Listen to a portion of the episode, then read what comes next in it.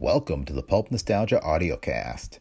In today's episode, we have part two, the conclusion of Shed No Tears for Me by Frederick C. Davis. Part one of this classic pulp story was posted on Tuesday, so be sure to check out your podcast feed to find that part of the story. The entire story is included in our new pulp collection from Brick Pickle Media, Thrilling Pulp Detective Tales. You can find more information and order the book at brickpicklemedia.com slash books or from Amazon or any other bookstore. That link is also in the show notes. This podcast is a Brick Pickle Media production, copyright 2019. For more from Brick Pickle Media, visit www.pulpaudiocast.com. And with that, on with the show. The mist was already settling past the windows, and the temperature outside was dropping toward freezing, making it the first cold day of the winter when Garth stepped into District Attorney Curtis Seaton's snug inner office the next morning. Garth was there in response to a summons from on high relayed through three secretaries. He was slightly red eyed and shaky in contrast to Seaton's starchy self possession. And he'd been a little late on the job this morning, too, but he wasn't worrying about it. He took no pains this morning, as he usually did, to act like a buck private confronting a five star general as he listened to Seaton's pronouncement on Leone case. We'll simply wait for the police to produce a murderess, if they can, Hal. No doubt it'll add up to another fa- signal failure for them. If so, we'll want no part of it. That's right, Garth agreed, pointedly emitting his usual sir. He smiled across the polished desk. Until now, he had felt like a menial here, but no longer. The district attorney didn't know it yet, but a bright young man named Hal Garth was crowding up on him. For reasons unknown to Curtis Seaton, Garth would soon enjoy a few unprecedented privileges. Possibly, to Curtis Seaton's astonishment, Garth was about to be included on the Seaton's choicest guest list. He would soon begin appearing at the lavish cocktail parties and sumptuous dinners given at the Seaton home. Curtis Seaton might protest that Hal Garth was hardly one of their set, but Marta would insist. This would be really only the beginning of a brilliant future for Hal Garth. Professionally, too, thanks to Marta. While there was really no limit to the progress Garth might make in this office from now on, it might even be possible that before too long Garth himself might be officiating here in the district attorney's chair, giving an underling the same aloof kind of look that Curtis Seaton was giving him now. Have you nothing to add to your report, Hal? Silent a moment longer, Hal Garth felt sorry for Seaton. Seaton tried to be a good guy, tried really hard. At moments when he unbent, he seemed warm hearted, generous, beamingly proud of his lovely daughter. The truth about her, if ever should hit him, would be enough to break him up horribly, even enough to destroy him completely. The mere thought of it put a twinge of pity into Garth's heart, but of course Seaton would never learn. As Garth was planning it, Marta willing, keeping Seaton in ignorance would make it a pleasanter situation all around. Much pleasanter. No, nothing to add, Garth said. As he left Seaton's office, one of the DA's Corps of Secretaries informed him there was a phone call for you just now, Mr. Garth, from Sergeant Brand. Johnny? Garth's nerves jerked. Did he leave a message? He said he's anxious to get in touch with you, although he didn't say what about. Garth went to the phone on his desk, his pulse a little faster. The call he made the call he made reached directly across the street to Homicide's offices and police headquarters. A gruff voice answered shortly. Johnny left a minute ago. Nah, he didn't say where he was heading. Disconnecting, Garth thought hard about that unknown piece of evidence which Johnny had found under Leone's cooling corpse. It might add up, or it might not, Johnny had said, but either way, he must be working on it now. With all the dogged zest in him, Johnny would trace that evidence as far as the job could be pushed, which might mean as far as Marta Seaton. The back of Garth's mind had swarmed with speculations about that evidence all through a restless night, and now, again, he was left in chilling uncertainty. Not knowing what the evidence was, he couldn't guard himself and Marta against the potential danger in it. Until he learned where that evidence might be leading Johnny, he couldn't even begin how to try to stymie him. Garth's next move was urgent to find out about the evidence and, if possible, neutralize it. Garth strode from the DA's office without leaving word as to where he was bound or when he would be back. The mist was lower, thick and biting cold in the street as he crossed to police headquarters. He pushed into a rear door of Homicide Suite and found most of the squad out. An older officer, a veteran near the retirement age, whose job was all paperwork, looked up at Garth with a twinkle of welcome in his eyes. Pop Chase, a sort of father confessor to all headquarters, was far too mellow to share the interdepartmental rivalries of his boys. Look, Pop, Garth tried not to sound too worried. Got any idea what Johnny wants to see me about? Well, yes, laddie. Chase said paternally. He was talking to me about it only a little while ago. It's about a piece of evidence in the Leone killing. Garth asked with burning tenseness. What about it, Pop? Johnny was a little sorry over the way he acted about it last night, laddie. Having thought it over, he figures that since you're the one who found the corpse, he shouldn't have held out on you like that. He thinks you and him ought to try to work along together on it. Garth said next, trying to conceal the tightness of his nerves. Okay, Pop, but did he mention what that evidence consists of? That he did, my lad. Just a lady's dainty little handkerchief. No initials on it, you understand. No marks at all, but just a little perfume. Very fine bit of linen with the scent of a lovely garden on it. Garth's mind began running over and over it. A handkerchief, fine linen, expensive perfume. No doubt a fragrance as distinctive as money could buy. Marta's. Johnny Brand had actually, literally, picked up her scent. His nerves growing hotter, Garth asked, What is Johnny planning to do with it, Pop? Trying to trace it out, of course. Admitting he'll need a lot of luck. You see, he figures the handkerchief alone can't mean anything, but the woman who lost it must have others exactly like it. Haven't probably bought them by the box or the dozen. Chances are thin, Johnny says, but if he can manage to find that same perfume on a woman who owns more handkerchiefs like the one left under Leone, why then Johnny will have himself a murderess. Garth forced a laugh. So what's Johnny going to do, Pop? Stand around a street corner sniffing every woman who passes by? He laughed again. Better warn him to watch out he doesn't pick up a cold in the nose, Pop. That could clog with the wheels of justice for fair. Garth kept the laugh going until he was outside Homicide's offices. Then the strained grin dropped off his face. Johnny had something to work on, all right. Something that might come to nothing, but on the other hand, a mere whiff of flowery air could turn it instantly into dynamite. Under ordinary circumstances, Johnny might never wander close to Marta Seaton, but it need happen only once, by some ironic freak of luck, Johnny should happen in the DA suite at a time when Marta had dropped in. If some ghastly trick of fate should bring Marta near Johnny anywhere at all for a casual passing. Garth was striding rapidly along the downstairs hall of police headquarters. He meant to fix it so that Johnny would never catch a single deadly whiff of that fragrance near Marta, never find a duplicate of that handkerchief in her possession. Johnny's evidence would add up to exactly zero after Garth had told Marta to dump that perfume and burn the linen. Garth sidled into a phone booth near headquarters entrance. A grim sort of jubilation was back in his heart as he dialed a number and said, Miss Marta Seaton, please. The maid's voice answered. Sorry, sir, but Miss Marta is out.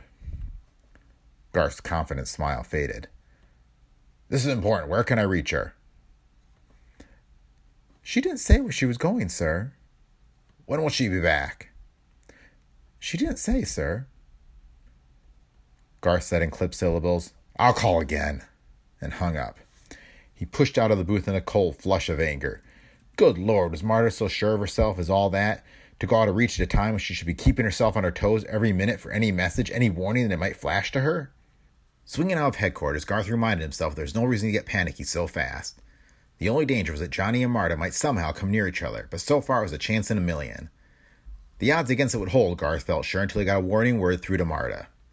Back in the DA's domain, he intended to sit tight, but as he wound his way to his desk, the same secretary flagged him. Johnny Brand called again, Mr. Garth. Said he wants to connect with you as soon as possible.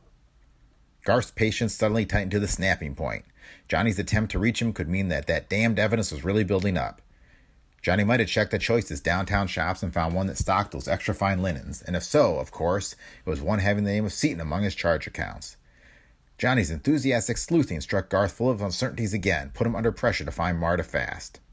He answered the secretary sharply. Next time Johnny calls, tell him he'll find me at my apartment. I'll be waiting for him there.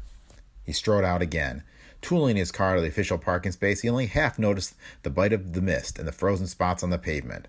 A sudden spinning of his rear wheels warned him that a film of ice was making driving conditions hazardous, but his mind remained on the greater unknown hazard of Johnny Brand's sleuthing Anna Marta. Using his apartment phone while waiting for Johnny to show, he could again try, in safe privacy, to find her. Garth slowed his car to squeeze past the construction work on the Canal Street Bridge. He was taking the last turn to his apartment when a signal light flickered on the dashboard and a bell purred. Hal Garth reached for the telephone.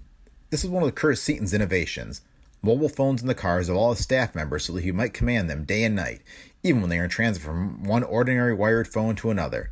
This one, operating via shortwave, made Seaton almost inescapable.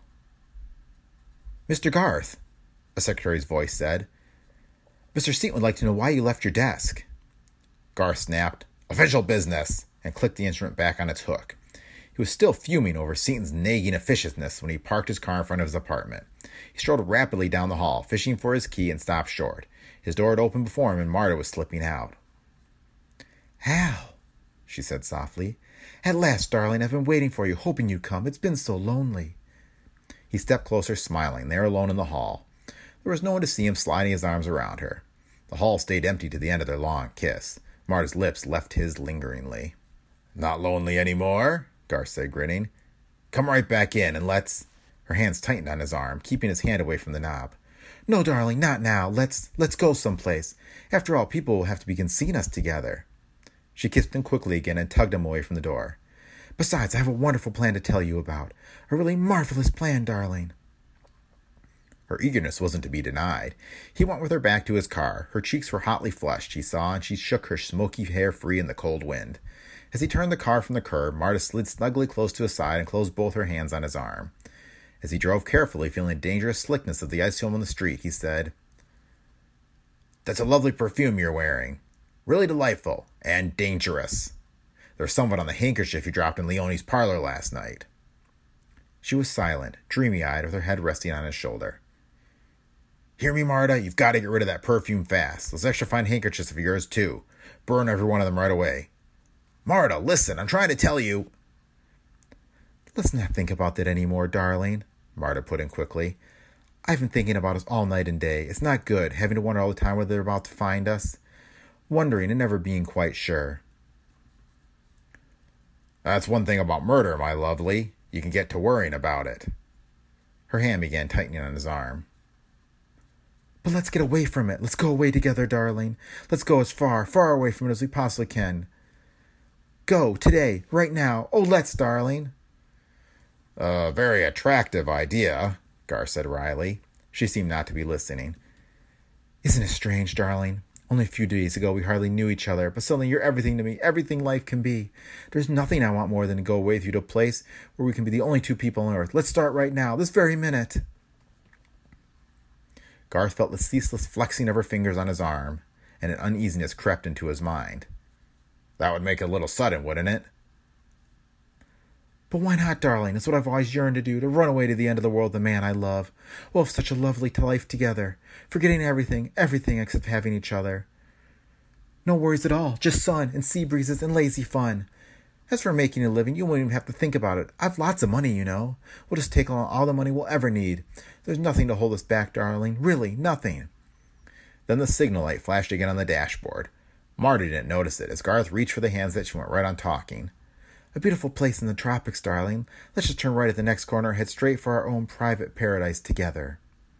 In the phone, a secretary's voice said, District Attorney Seaton calling, Mr. Garth. Hold on. Then quickly, Seaton's own voice followed crisply. Garth, what do you know about Sergeant Johnny Brand? Watching the slippery street, Garth answered, Nothing, sir. Haven't seen him today. You're certain you haven't, Garth? Certainly, sir. With growing tension, Garth asked, What's happened? He's dead. The wind flowing in the open window felt suddenly, sharply colder on Garth's face. When his voice came back, he said incredulously, He can't be. Johnny Brand is dead, Garth. Murdered. District Attorney Seaton's words sound mercilessly precise. Now I must ask you again, what do you know about it? Nothing. Why do you insist on asking? Because he was murdered in your apartment. Garth sat silent and very still. His face was cold, the wind pouring over it, yet a fever was growing inside him. He was hotly conscious of Marta's closeness at his side, of her slender fingers kneading the flesh of his arm, of her lovely head resting on his shoulder. In my Exactly, Garth. He was found there only a few minutes ago. The janitor had gone up to see about an overflowing wash bowl. Johnny Dead was. Exactly, Garth. He was found there only a few minutes ago. The janitor gone up to see about an overflowing wash bowl.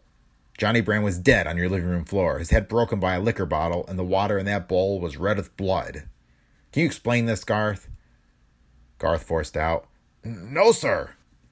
Nevertheless, I'm expecting you here in my office at the soonest possible moment. I- am heading that way now, sir.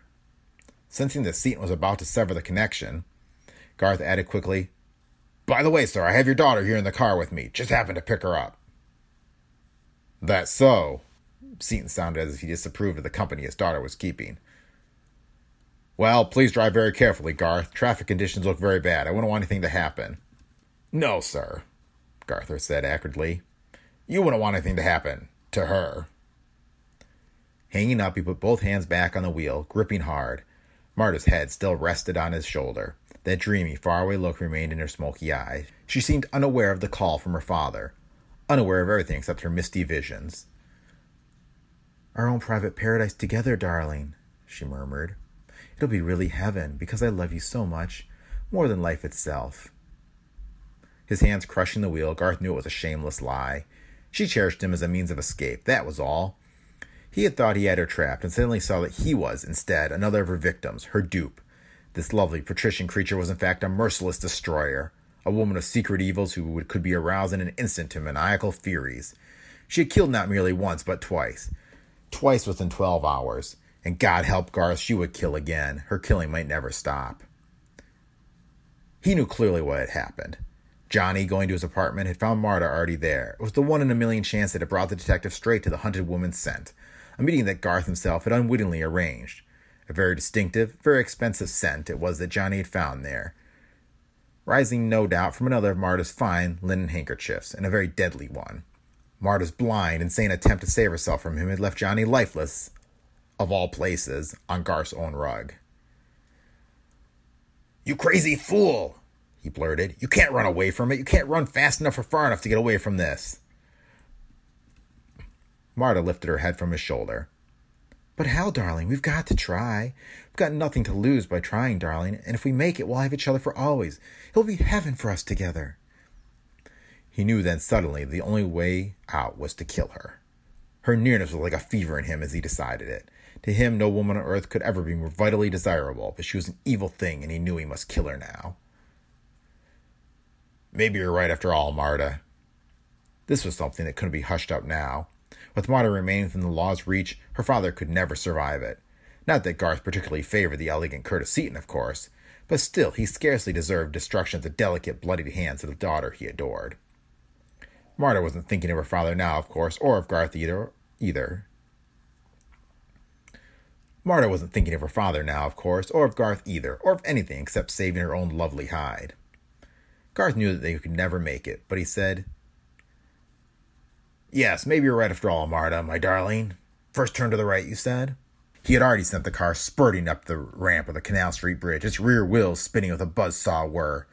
The construction work directly ahead on the right was the repair of a railing broken only a few days ago by a car that had skidded and crashed through to the railroad tracks 30 feet below. The ice on the pavement was sending Garth's car into a wild series of yaws even before he twisted the wheel violently to the right. Let's go, darling, he howled. Right now! Marta screamed, her words ringing in Garth's ears. No, no, not this way.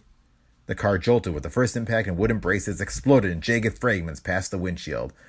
Marta's arms clasped Garth in frantic tightness, more tightly than ever before as the car plunged free. Destination Hell. Together.